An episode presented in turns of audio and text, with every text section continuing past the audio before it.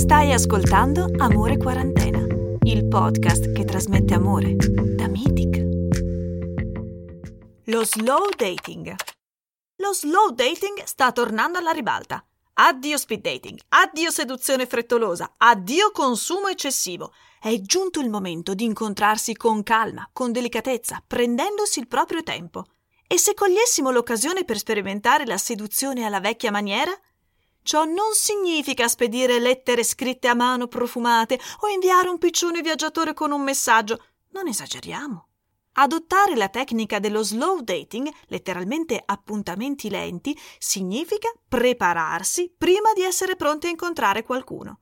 E se ti senti ancora un po' timoroso, basta buttarsi, prendendo prima le seguenti precauzioni.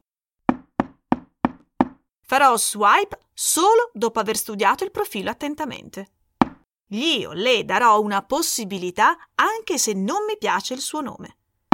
Non mi lascerò influenzare dallo stile della sua foto, anche se si tratta di un selfie a torso nudo davanti allo specchio. Risponderò ai messaggi anche quando non mi piace la frase nel suo profilo. Mi assicurerò che i suoi errori ortografici siano semplici errori di battitura. Non aspetterò che l'altro mi parli se voglio iniziare la conversazione.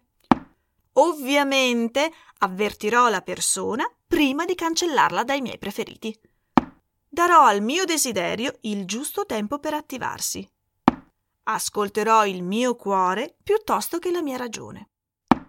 Mi lascerò andare se per una volta avrò voglia di lasciarmi andare.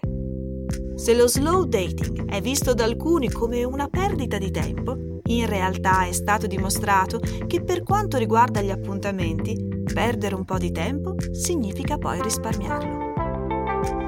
Da Mythic